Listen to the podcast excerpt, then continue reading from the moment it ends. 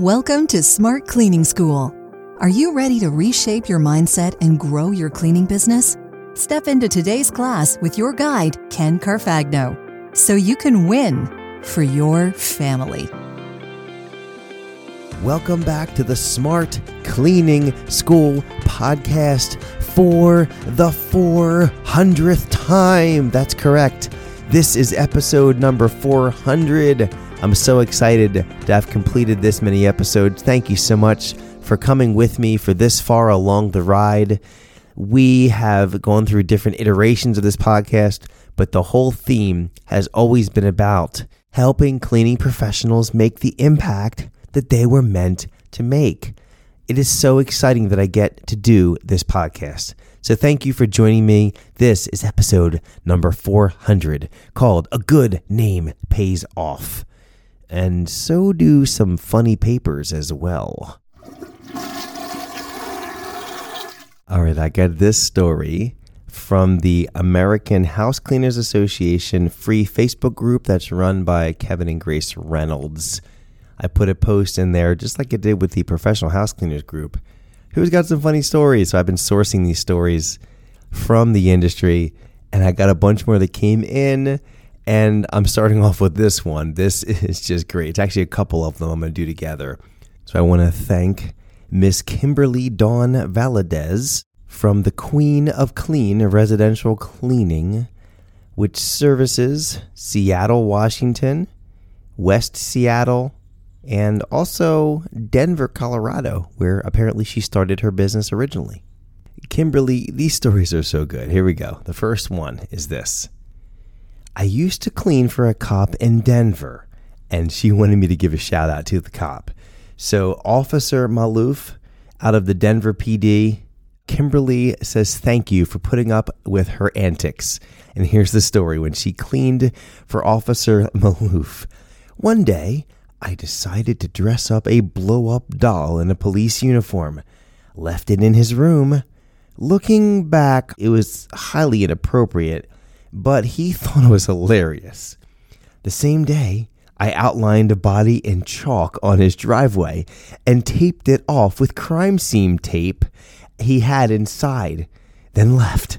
Later, the neighbors freaked out and called him while he was in court. I can't believe she did that. Oh, Officer Maloof, if you ever hear this, God bless you, brother. You have a great sense of humor, and your neighbors, I'm sure, have been putting up with a bunch. But thank you, sir, for serving our communities and keeping them safe. That is a great story, Kimberly. Seriously, that's a great story. Oh, I have another great story from Kimberly. Second one. Here we go. Another incident, I was cleaning in Evergreen, Colorado, and they had a loose pet bird. This sucker was huge. He flew at me, and he got caught in my high hair bun on my head. I'm running around screaming. He's squawking, walk, walk, walk, like crazy, and I had to smash my head over and over on the wall to get him off. I never returned, and they never requested that I return. LOL. I wonder what happened to the bird. Kimberly, I never followed up with you. What happened to the parrot? Did it die? Or does it have a bent beak? Thank you, Kimberly. They were excellent. And the first ones I wanted to share off of the ACHA group. So I'll continue to bring these funny stories in, as I always have for going on 4 years. And now on to the main topic of episode number 400. A good name pays off. I teased this episode in a previous one, so here it is. Did you know that your good name can be good marketing? I want you to think about this. How many companies do you buy from on the name alone? Have you ever hired a babysitter or other service provider in your home because they come from a good family name? How many times have you done the opposite when the company or person in question has a poor name and reputation? I work very hard to add value every day to our good name. The Carfagno name means something to me. We are disciples of Jesus. We are hard workers. We are honest. I could go on and on. What are the values you add to your good name? I encourage you to develop these in your home and with your family. Transfer these values to your kids. I get inbound leads through my website and Google every month. This is so cool to me. We've followed Jesus. We've worked hard. We've been honest. This has earned my name and our company a great local reputation. Our Google profile has 34 five-star reviews, an article showing us winning the Indian Valley Chamber of Commerce's Small Business of the Year Award for 2022, and many other helpful insights for prospects to learn about us and our company. When I receive a typical inbound lead, my policy is to call within one business day. That's my boundary. I chit-chat, I learn about the job, I see why they're looking to hire a new cleaner, and I always ask how they find me. And usually I hear, I searched online and found you highly rated in the area. That means so much to me. I desire a good name, and this is showing it. The Carfagno name in my area is respected, and I'm so thankful for that. So the hard work, the following of Jesus, the being honest, it's paying off. A lead came in recently that seemed like any other. I returned the message within one business day.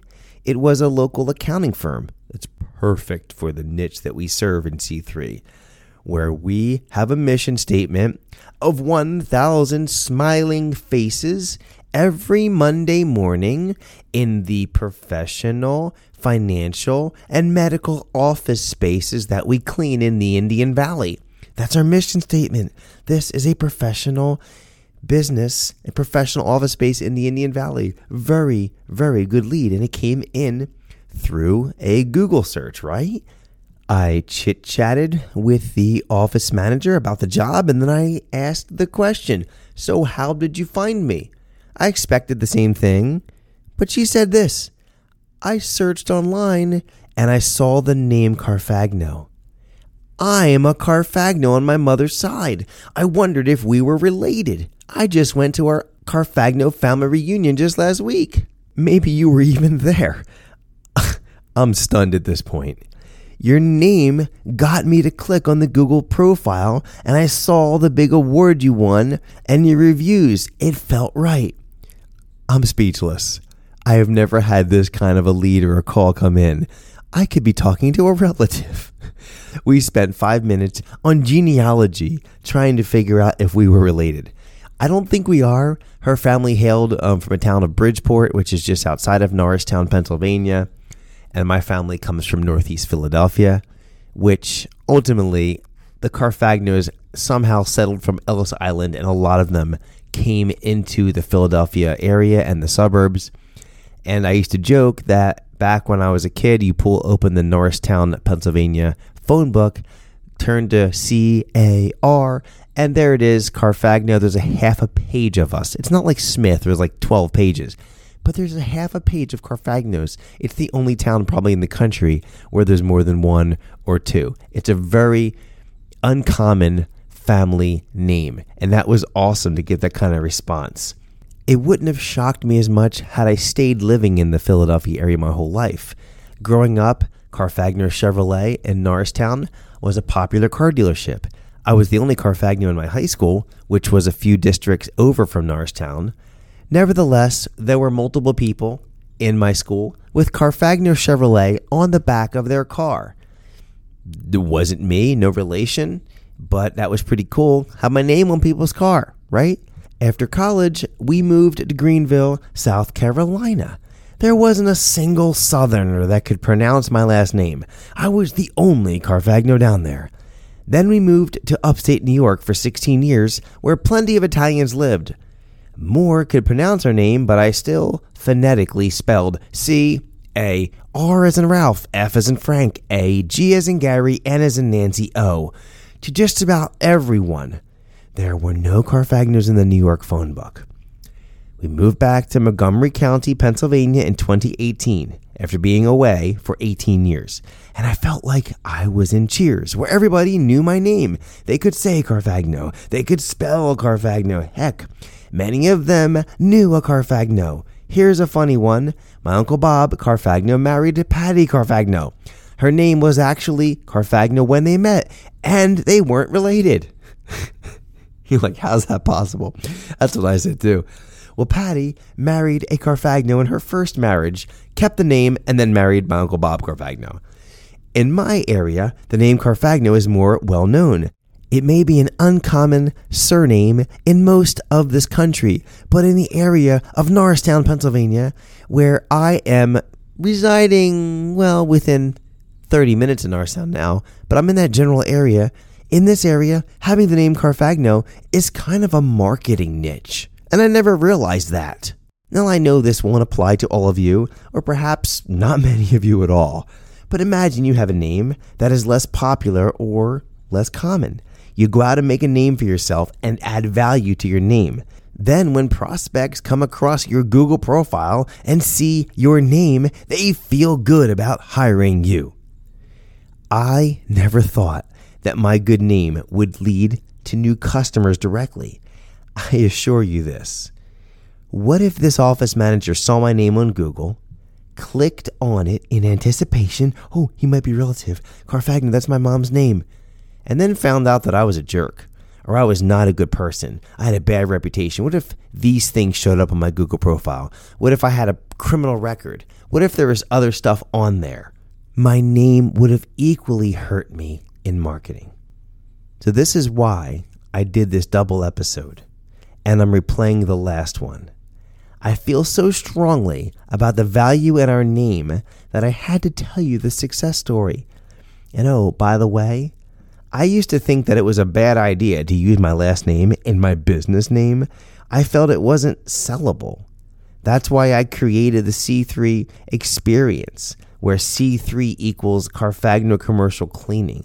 I use both. The branding is around C3 for sellability, but I use the full name Carfagno Commercial Cleaning in my Google profile, and I am glad that I did. You too can develop your good name and grow your solo cleaning business. You just need the ISO model and the Solo Elite membership. You can optimize your solo cleaning business to earn full-time income through part-time cleaning without the drama of employees.